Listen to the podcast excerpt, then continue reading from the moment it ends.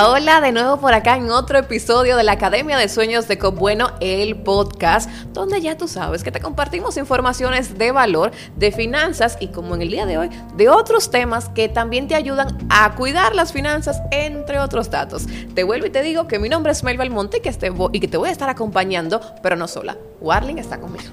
Un placer compartir con ustedes nuevamente, Warling Cruz. Aquí estaremos conversando hoy un tema muy, muy interesante. Así que le pedimos, le invitamos a que se queden porque de verdad que van a obtener unas informaciones, mira, súper buenas. De igual manera recordarles que no solo el podcast le añade información a su vida y a su cerebro, sino también nuestras redes sociales, Instagram, Facebook, también YouTube y por supuesto a través de nuestra página web pueden encontrar cualquier información que necesiten con respecto a Copbueno. www.copbueno.com.do. Warling, ¿hoy de qué hablamos? En este podcast de hoy tenemos una invitada especial, es Carmen Luisa Aibar.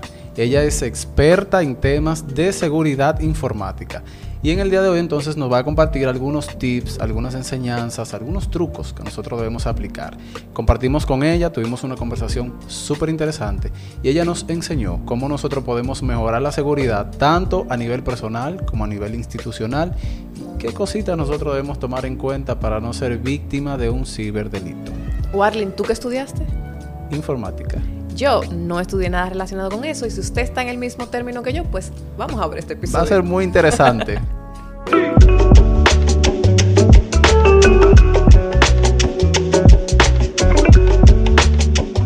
Ahora sí, comenzamos con este episodio que como ya escucharon, vamos a estar hablando sobre la ciberseguridad. ¿Lo dije bien así? Excelente. Perfecto. Y como siempre, Warling me acompaña. Un placer nuevamente compartir con ustedes en este podcast, en la Academia de Sueños de Cod Bueno, el podcast. Y como ya se mencionó, estaremos hablando acerca de la ciberseguridad, los delitos que se pueden cometer y toda esa información que es importante que nosotros sepamos sobre todo en estos días. Y obviamente, Warling no va a hablar de eso conmigo porque no ah, conozco el tema. no, tenemos una invitada especial aquí está con nosotros, Carmen Aybar. Bienvenida, Carmen. Muchas gracias, un placer estar aquí con ustedes, compartiendo los conocimientos. Carmen, nos sentimos súper, súper contentos de que tú estés, porque en mi caso, ¿verdad? Sé que eres una profesional excelente en esa área y que la información que vamos a tomar el día de hoy es una información que ustedes pueden confiar y la pueden aplicar de una vez y yo creo que estoy de más, entonces me voy. No, jamás. No jamás. No, porque Carmen, te voy a, te voy a confesar, yo de este tema no sé, mira, pero absolutamente nada. Entonces voy a estar aquí abierta a preguntar y a escucharlos. Así que da pie tu guardia. No, y excelente que, no sepas, porque así también hay más preguntas. Para que se identifiquen conmigo todos los que están como yo. Pero antes de, vamos a conocer un poquito de Carmen, ¿verdad? Así es. O sea, ¿en qué consiste la ciberseguridad? ¿De qué trata ese tema? Bueno, ciberseguridad es un tema que ustedes saben que está de moda. Recientemente, últimamente, eh, gracias al auge de la tecnología, que ya todo está digitalizado, que gracias a la pandemia hasta los abuelitos tienen un smartphone. Ay, sí. Nos obligaron a irnos a, a lo digital. Lo que no era digital ya hoy es digital. Entonces la ciberseguridad se convierte ya en una necesidad latente, no solamente a nivel empresarial, sino a nivel de nuestras casas, de nuestra vida personal. La vida, en todo el sentido de la palabra. Y así como lo dice la palabra, ciber, espacio cibernético, tecnología, y seguridad, lo que busca proteger esos espacios cibernéticos. Carmen, me da mucha curiosidad, sobre todo por el tema, ya en estos tiempos lo vemos un poquito más, pero tú como mujer, eh, eh, envuelta en este tema. ¿Era tu sueño desde pequeña? ¿Te gustaba la tecnología o fue algo que encontraste en el camino? ¿Cómo fue eso? Cuando yo era pequeña yo creo que la tecnología no estaba tan de moda. bueno, pero lo que estaba a tu alcance en ese momento. Sí, bueno, mira. Yo estudié ingeniería telemática por descarte. Oh. Yo fui viendo las, las carreras que es así, esta no. Eh, iba descartando las que no me llamaban la atención y caí en ingeniería telemática sin saber a lo que iba. Oh. Pero me gustó. Eh, ya al final que me graduó, consigo mi primer trabajo, eh, dio la casualidad que fue en ciberseguridad. Creía que iba a durar un año hasta que consiguieran un, un mejor trabajo, pero me gustó. Y desde el 2009 estoy aquí. No, pero le gustó mucho, ¿eh? Sí. Desde 2009 me desarrollo en esta área y eh, así como dices, es raro, no hay muchas mujeres, pero cada vez hay más. Estamos ya bien representadas. En el Cibao, después de mí, no sé, Warling, si tú conoces otra, pero puedo darme el lujo de decir que somos pocas en el Cibao. Sí, realmente sí. Sí. Y que en ese sentido, entonces, ¿qué tú pudieras como incentivar, diría yo? A que más mujeres se puedan unir también A esa a carrera. esa carrera, a esa área. Sí. Eh, miren mujeres, las que estudian ingeniería informática, sistemas, telemática. Eh, la ciberseguridad es un área muy bonita. Tiene dentro de la ciberseguridad varias áreas de especialidad. Que no solamente pensamos en ciberseguridad y pensamos en hacker, no necesariamente.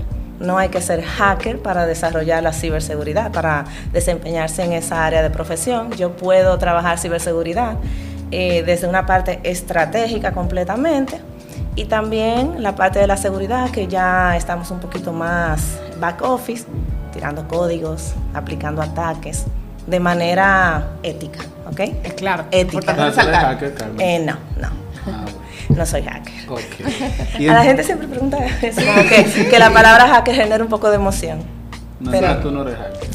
No. puede entrar a mi celular, así. sí. Eh, no. Ah, Y eh, los que estén desarrollándose en esa área tengan cuidado porque si yo te hackeo sin, sin permiso, pues puedo eh, caer presa. es un delito. Es un delito.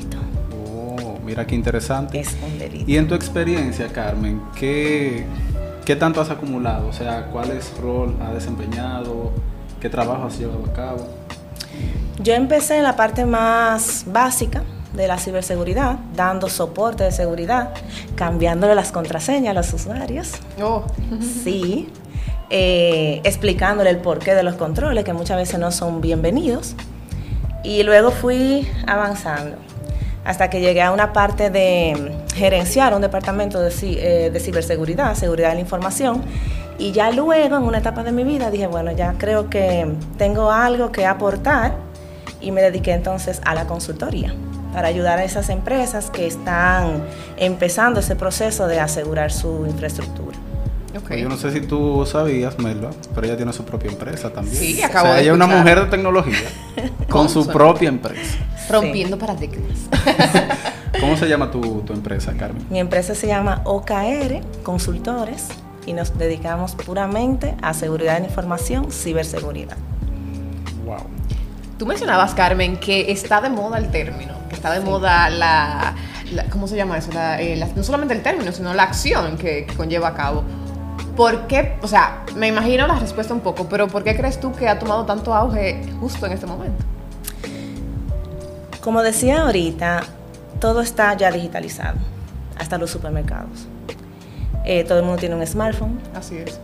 todo el mundo recibe correos raros. Muchos han sido víctimas del hackeo del WhatsApp. Sí, mucha gente, sí. los virus están a la orden del día. Entonces, eh, sin darnos cuenta, una persona que no sea para nada tecnológica termina anhelando en algún momento tener algún control de seguridad para resolver un problema que tiene. Sí. Entonces, eso ha, ha ayudado a que esta área se siga desarrollando. Y ha ayudado bastante ya en, recientemente que a nivel nacional se están aprobando leyes, eh, mecanismos, eh, iniciativas para fomentar lo que es la, la ciberseguridad ya a un nivel más formal. Ok, y, y tú mencionabas sobre eso, me gustaría hablar un poquito sobre lo de las leyes, eh, es un tema que no conozco tanto, bueno, de nada del tema realmente, pero eh, eso de las leyes, o sea, como, ¿qué, qué yo hago a nivel ciber, cibernético que me puede llevar a la cárcel? Por ejemplo, hay una ley que, se- que es la ley, la ley 172-2013 que habla de la privacidad de los datos de carácter personal. Ok, Todos manejamos información personal. y todas las empresas manejan información personal. Entonces, esa ley 2013, o sea, 10 años ya, ¿verdad? Sí, ¿Quién la Es conoce? reciente. como que no quiere la cosa. ¿Quién la conoce? Poca Prácticamente gente, nadie. Claro. Esa ley eh, le da la posibilidad a toda la población de que si su información privada es mal utilizada, pueden demandar en base a esa ley. Pero, Anoten eso ahí. sí, eso iba a decir, pero- Repite la ley, repite la ley. 172-2013. Porque, o sea, o sea, lo que tú mencionas, como hay muchos casos y no siento que estén, se estén llevando de la manera correcta, si existen leyes incluso que lo manejan. Claro. O a veces la gente se centra en quizás solucionar el tema, Y ya. pero no aplica ninguna acción. Exactamente. Llegar a acuerdos, quizás. Pero en estos casos eh, es muy común, hay empresas eh, financieras no del sector regulado, no cooperativas, imaginémonos, no sé, una financiera, que alguien crea un préstamo sin permiso de, de la persona y de repente tú te encuentras en un buro de crédito un día que entraste por casualidad y ves que tienes un préstamo en una financiera que tú ni Que siquiera tú conoces. nunca fuiste, que nunca firmaste. Ahí hay dos cosas. ¿A quién demandar?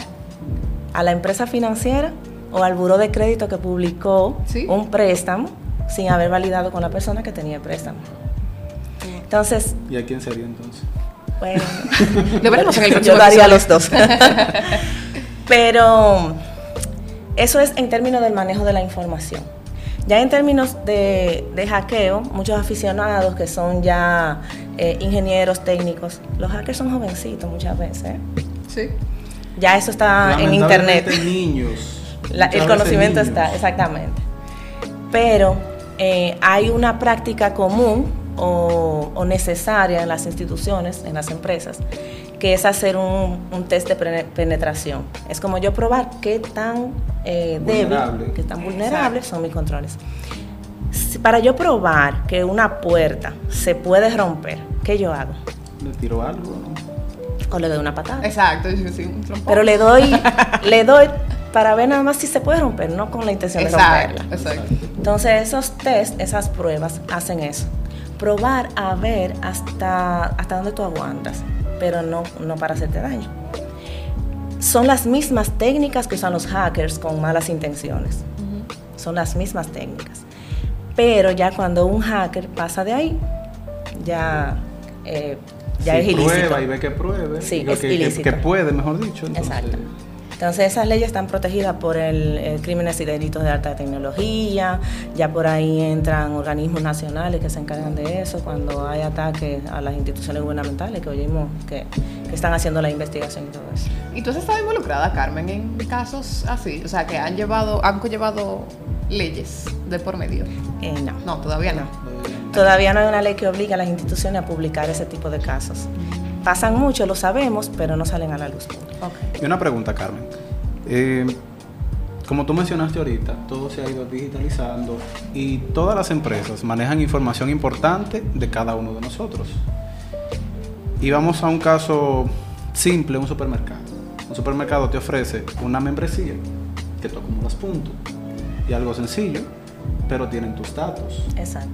Entonces, empresas como esa y cualquier otro tipo de empresa, ¿qué tú considerarías que es lo mínimo que debe tener para proteger la seguridad de su cliente y eh, resguardar los datos?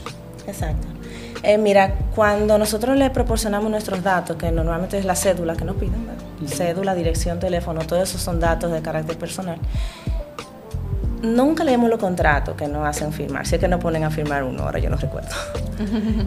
Pero en esos contratos debería haber una parte de responsabilidad desde ese supermercado, donde ellos dicen que esos datos que estamos confiándoles, ellos lo van a proteger. Si lo guardan en una base de datos, tienen que proteger la base de datos. Si lo Claro. guardan en un servidor, tienen que proteger el servidor. Si lo van a guardar en la nube, tienen que proteger su nube ¿Y cómo la protegería? con herramientas. ¿Cómo Herramientas de ciberseguridad. Como que firewall. Pueden eh, implementar. fa- Esa es, esa es una muy buena eh, pregunta que tú haces, porque a veces tenemos la falsa creencia que porque nos montamos en la nube, perdemos la responsabilidad de implementar ellos controles de seguridad. La nube no te garantiza protección de datos. Sí. Ellos te garantizan otras cosas, pero los datos siguen siendo eh, tuyos. Tienes que proteger los datos. Entonces hay soluciones cibernéticas, hay firewall de nube, hay, que hace lo mismo, pero montado en la nube. Un- un- una pausa. ¿De qué hablan? ¿Qué término es ese? Estás en la nube. Es- Vamos a poner literalmente. el firewall. Cuénteme un poquito sobre eso. Bueno, la nube es un concepto muy ab- abstracto, Sí. pero nos imaginamos que lo mismo que tú tienes aquí abajo, en un ambiente que no está guardado en tu casa. Ah, no, espérate, yo sé lo que es la nube. Ah. Yo estaba preguntando lo que tú dijiste, firewall. firewall. Ah, eso. Ah, ok. Eh, el firewall viene siendo, lógicamente, lo que viene siendo la pared que divide tu casa de la calle. pero allá en el... En la nube. O en el data center de tu empresa. Como todo eso que tú pones en, en tu casa, por decirlo así, que resguarda lo que pasa en tu interior. Tú, que tú le- por ejemplo, le ponemos los, los hierros, Exacto. Eh, a- tratamos de que la cerradura funcione bien, Exacto. a veces le ponemos un pestillo detrás. Compramos un perro. Compramos un perrito, la alarma, la cámara, todo eso compone el sistema de seguridad de nuestra casa y es lo que resguarda que todo lo que pasa allá adentro esté protegido. Tú ahora sí lo entendí, gracias, muy amable. Chócala ahí. Perdón, perdón, es que a veces no, tú sabes, Eli, eh, no. Y entonces hablando Es que de nos inspiramos. Sí. si no soy una empresa y, y- y tengo ese temor, porque realmente ya con tantas cosas que escuchamos, vemos y que incluso en algún momento hemos vivido, ¿cómo yo sé? a cómo, o sea, porque todo el mundo te pide información. Para cualquier cosita te piden tu nombre, tu correo, tu número de teléfono. Entonces, o sea, ¿cómo me cuido de que, algo, de, que algún, alguna, algún tema de ciber, de, de ciberseguridad me, me ocurra? Y a eso yo le, antes de que responda, a eso yo le agrego, ¿y qué tan vulnerable podemos ser con simplemente dar nuestro Sí. nombre y nuestro correo, por ejemplo? Eh, en República Dominicana es un tema de cultura, no es algo que va a cambiar eh, rápido. Para nosotros poder cuidar la información, primero tenemos que entender que nuestra información es importante. Ya yo no le doy mi cédula a cualquier persona que me la pida, no. ¿Para qué? Pregunto, ¿para qué quieres mi cédula? Sí. ¿Qué vas a hacer con ella? ¿Para qué le vas a sacar copia? Pero le sacaron copia ahorita, ¿por qué otra vez? ¿Qué van a hacer con mi número de teléfono? Le envías O- por WhatsApp tu cédula. No. Si es WhatsApp Business, la empresa, sabes hay un negocio responsable detrás de esa información y no es que el riesgo desaparece, pero se mitiga un poquito. Hay alguien a quien investigar por lo menos. ¿verdad? Por lo menos hay alguien a quien tú le puedes pedir cuentas. Pero el tema es ese. Primero tenemos que entender que nuestra información es poder. Es eh, para que ustedes entiendan. Luego de un tiempo en seguridad, protegiendo la información, yo entendí que si yo te conozco y tú conoces a Warling y tú me pides el teléfono de Warling porque lo perdiste, Sí. yo no te voy a dar el teléfono de Warling sin pedir la autorización a Warling. Incluso es algo hasta como de respeto, diría yo, de como educación. o sea, Exactamente. Entonces, es esa cultura, ese cambio de cultura. Una vez entendamos la importancia de la información, vamos a aprender a ser celosos con nuestra información. Y pasos exactos como, o sea, ya sé que, que esa parte de, de ser celosa con mi información, que para qué, que por qué, espérate, no por WhatsApp, no. ¿Qué, qué otras cosas en diferentes, porque qué sé yo, las redes sociales o quizás lo- los temas estos que estamos viendo mucho con bancos. ¿de dónde es que sacan la información? si, la, si la estoy cuidando. yo voy a ¿qué? decir algo, yo no he hecho una investigación, Ajá, pero de algún sitio se debió fugar. claro. No sé si venden las bases de datos, no sé si las regalan o si se las comparten, pero de, de algún lado salió. Sí. A todos nos llaman de diferentes empresas ofreciéndonos cosas y sabemos que a esa empresa no le dimos nuestro número de teléfono. que suele ocurrir, incluso esta mañana donde yo trabajo estábamos hablando de eso. La- le escribieron por WhatsApp a una compañera ofreciéndole un, un- un producto de un banco al que ella nunca ha llamado, Exacto. nunca ha ido. O sea, ¿Cómo tiene mi información? Sí. Sí, realmente eh, ahí quizás agregando un, Adelante. Eh, hay empresas, como por ejemplo algunos juros de crédito, ¿verdad?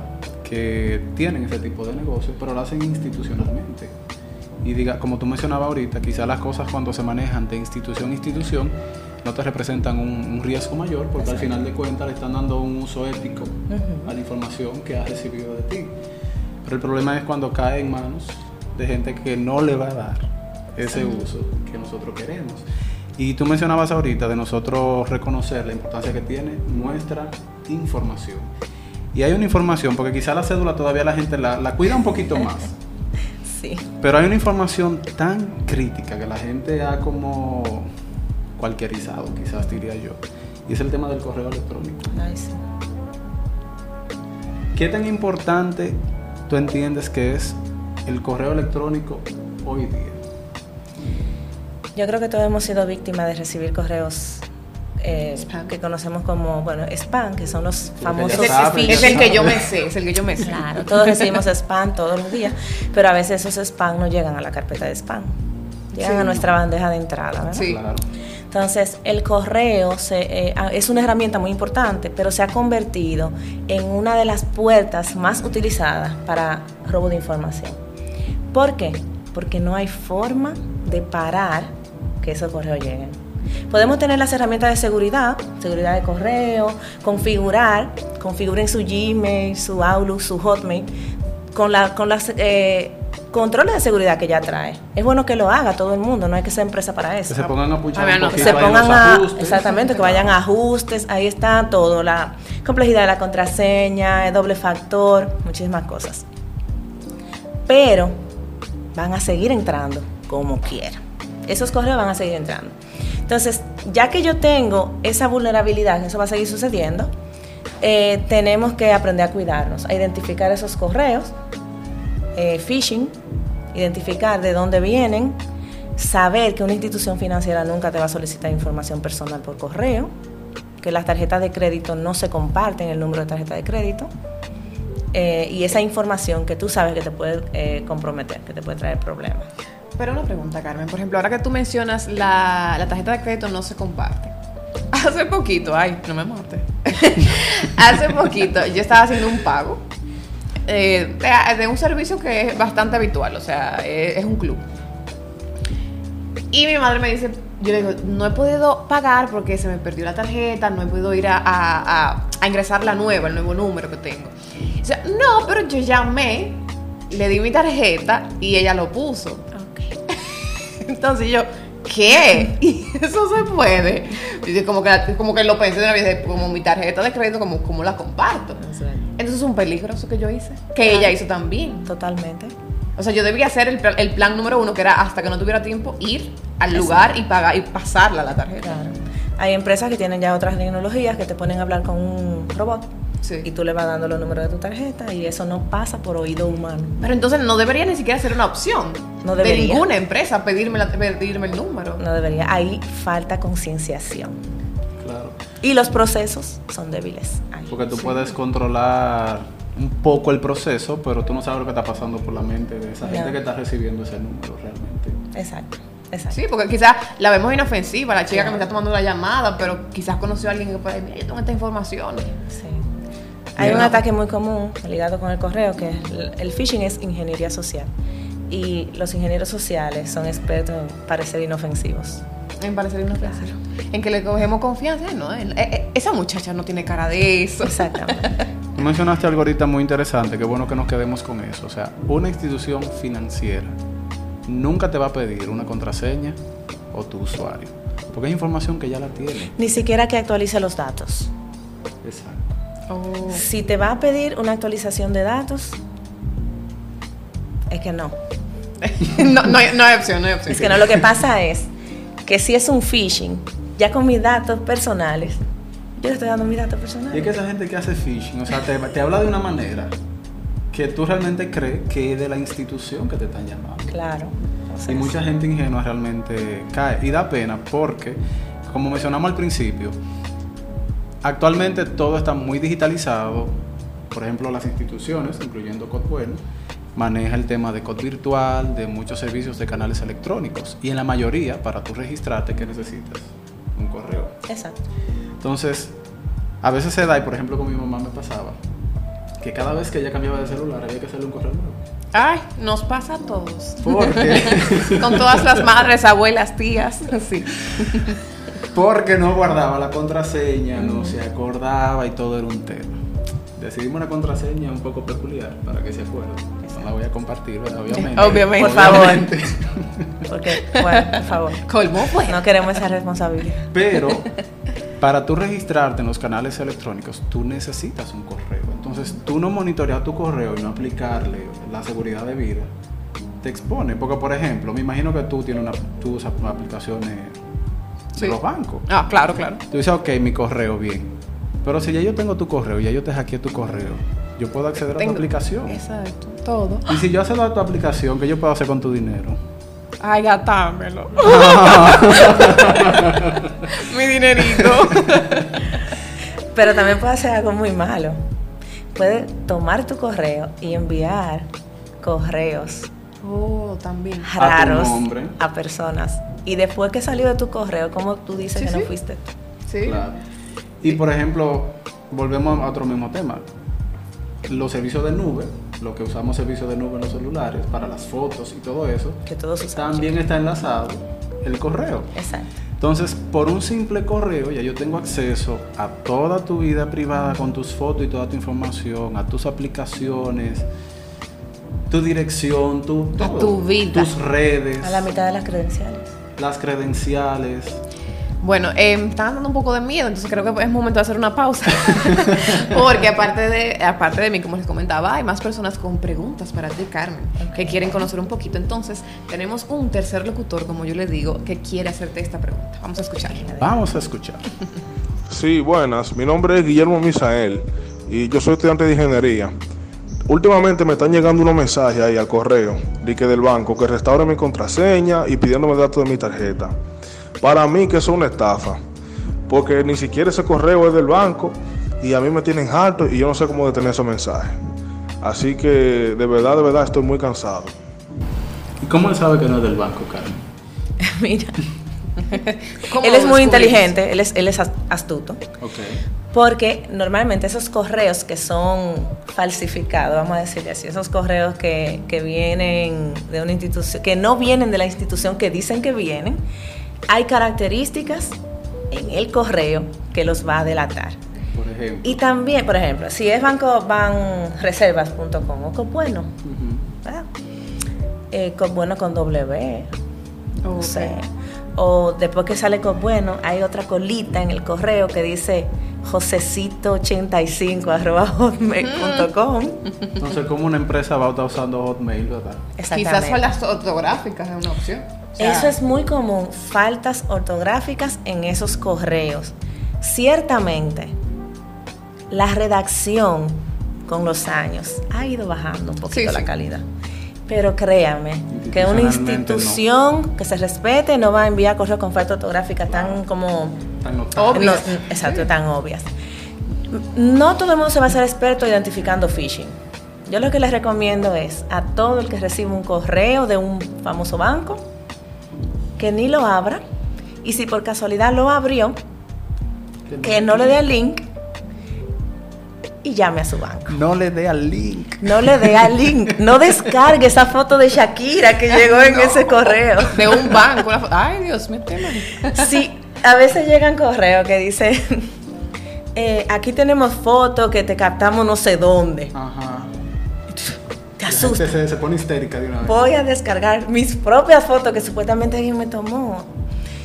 Mire, es difícil porque después que uno se ve en la situación, uno no sabe cómo uno va, cómo Claro, uno claro. va a reaccionar. Pero eh, cuando yo no abro correo raro. Sí. Y tener eso pendiente, un banco nunca te va a pedir nada por correo.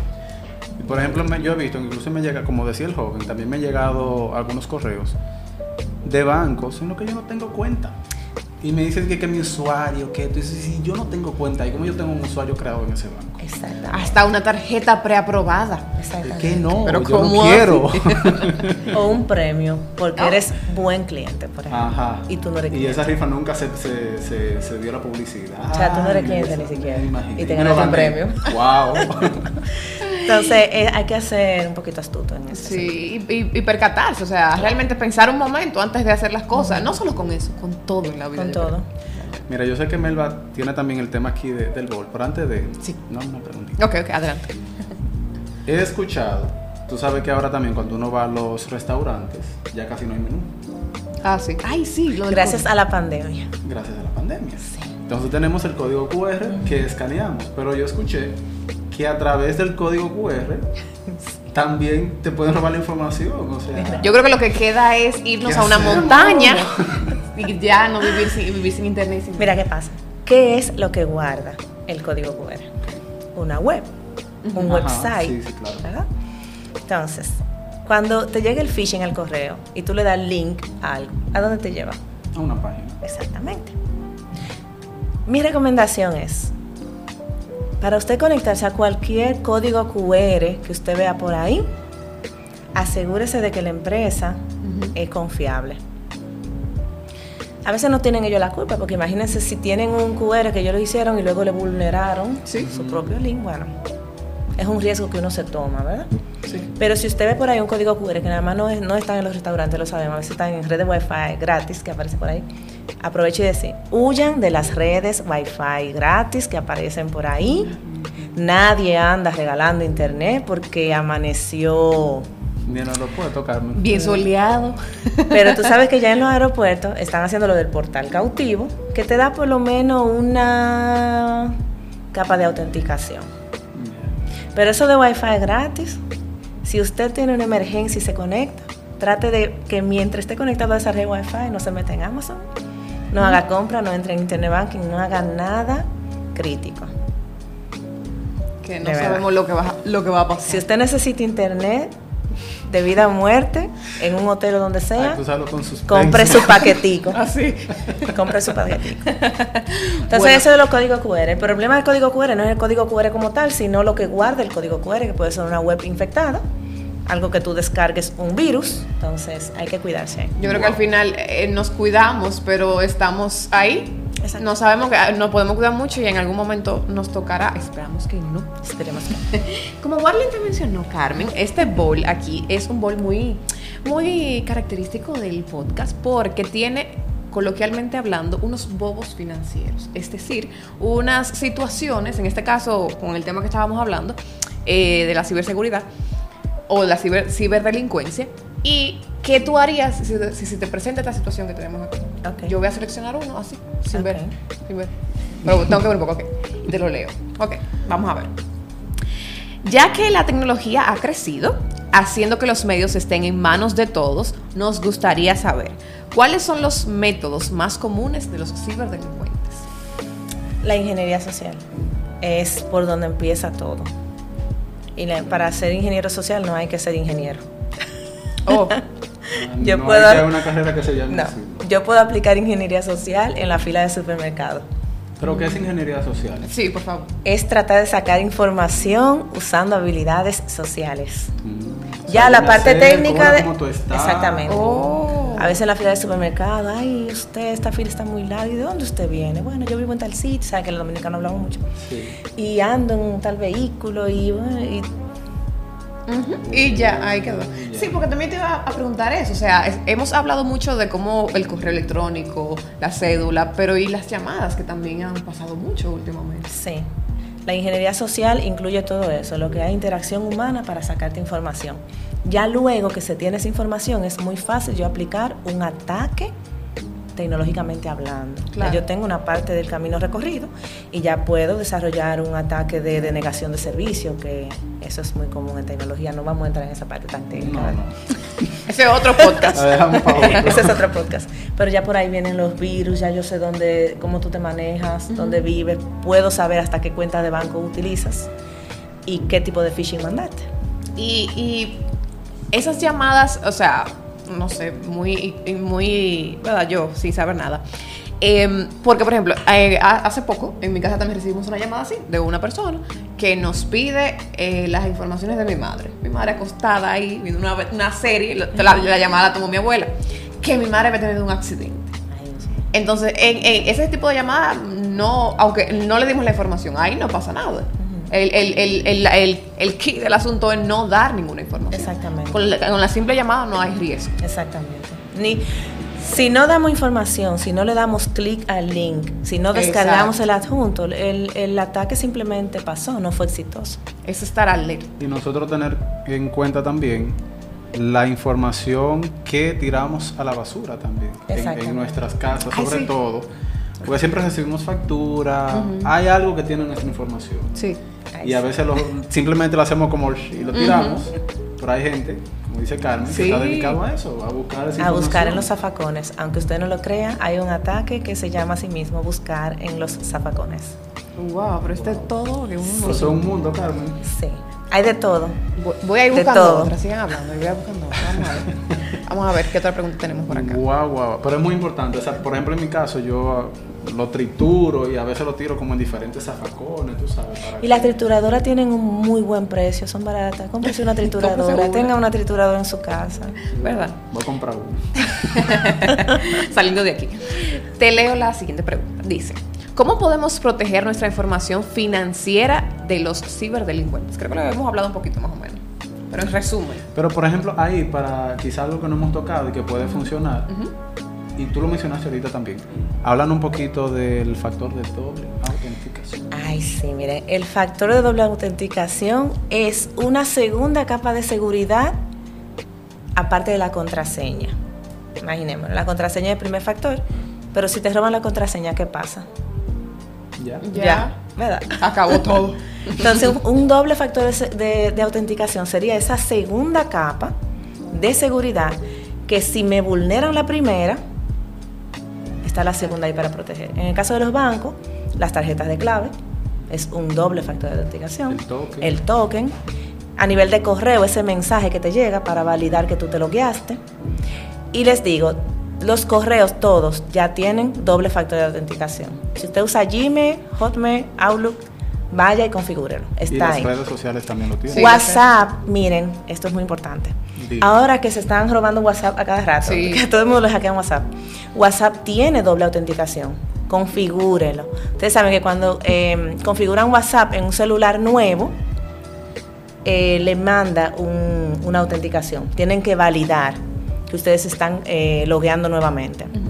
Con ese do- doble factor de autenticación, usted puede, de verdad, evitar que les roben el WhatsApp. Sí. Que esa es una clave de, como de seis dígitos, creo. Sí. Una clave de seis dígitos. Exacto, Que te la pide, que te la pide. O Cada sea, yo lo cierto tengo- tiempo para Ajá. garantizar que no se te olvide. Exactamente. Esa es la intención de esa cierto eh, repetición. Y en el caso de las redes sociales, específicamente Instagram, como trabajo también en eso, son muchos los pasos que tiene Instagram ahora. No solamente la- lo- los, lo- las claves que te da, sino que si otro correo, que si otro número, que si, o sea, como muchas otras opciones. conozca. Sí. Muchas otras opciones. O sea, que cada vez es más difícil, entiendo yo, acceder. Las preguntas Y- de seguridad, todo eso. Sobre Sí. todo esas claves importantes, tenerla. Si la va a anotar, ¿verdad? Ay, ay, ay. Yo le voy a decir. Tenerla bien guardada en, en un lugar que pueda acceder, porque realmente es muy molesto cuando te roban tu información, sea Sí. fotos, sea dinero, sea lo que sea. Una pregunta, ¿y dónde yo guardo la clave? Porque No, hay herramientas. Hay herramientas. Hay como herramientas. aplicaciones. Sí, lo que tienes que Ah. tener cuidado es de no usar una de uso gratuito, que tú te entras Ah. ahí, a donde sea, la descarga y la usa, porque ¿y quién, quién la...? Ay, quién Tú supiste que no nos gusta pagar mucho, ¿verdad? Ese es otro problema Sí. cultural que tenemos, no nos gusta pagar ni por el antivirus ni por nada. Ah. Eh, pero esas aplicaciones yo la uso, porque ya después de cinco contraseñas como que el cerebro no va. Entonces yo tengo mi herramienta tú no tienes para... la misma contraseña en todo. No, yo no. Ay, O sea, Dios, yo estoy sufriendo aquí No. con cada cosa. O sea, nadie debería, ¿eh? No, no tenga la misma contraseña en todas partes. Eso es como tener una sola llave para abrir toda la puerta de la No, casa. es que no. Como una Que, madre. la, no que lo- la- una llave te abre la puerta de frente, la de atrás, la de Sí, toda sí. la habitación y que se te perdió la llave. Bueno, este, este, este episodio también, como le decía a- en otras ocasiones a Warling, podría tener una segunda parte, una tercera parte, pero ha hay sido que tan terminar. interesante, de verdad. Ay, sí, hay que Yo no quisiera acabar, pero Carmen, y como manera de resumen, ya entendimos muchas cosas, pero a manera de resumen, ¿qué quisieras comentarnos? La seguridad no solamente es un tema institucional, en nuestras casas, con nuestras redes Wi-Fi, con nuestros celulares, pónganle contraseña a sus celulares. Que nada más no se Eh, cifren su celular, su celular trae esa opción de cifrarlo. Eso quiere decir que si se lo roban, nada más perdieron el equipo, no la información, todo eso es gratuito en su celular.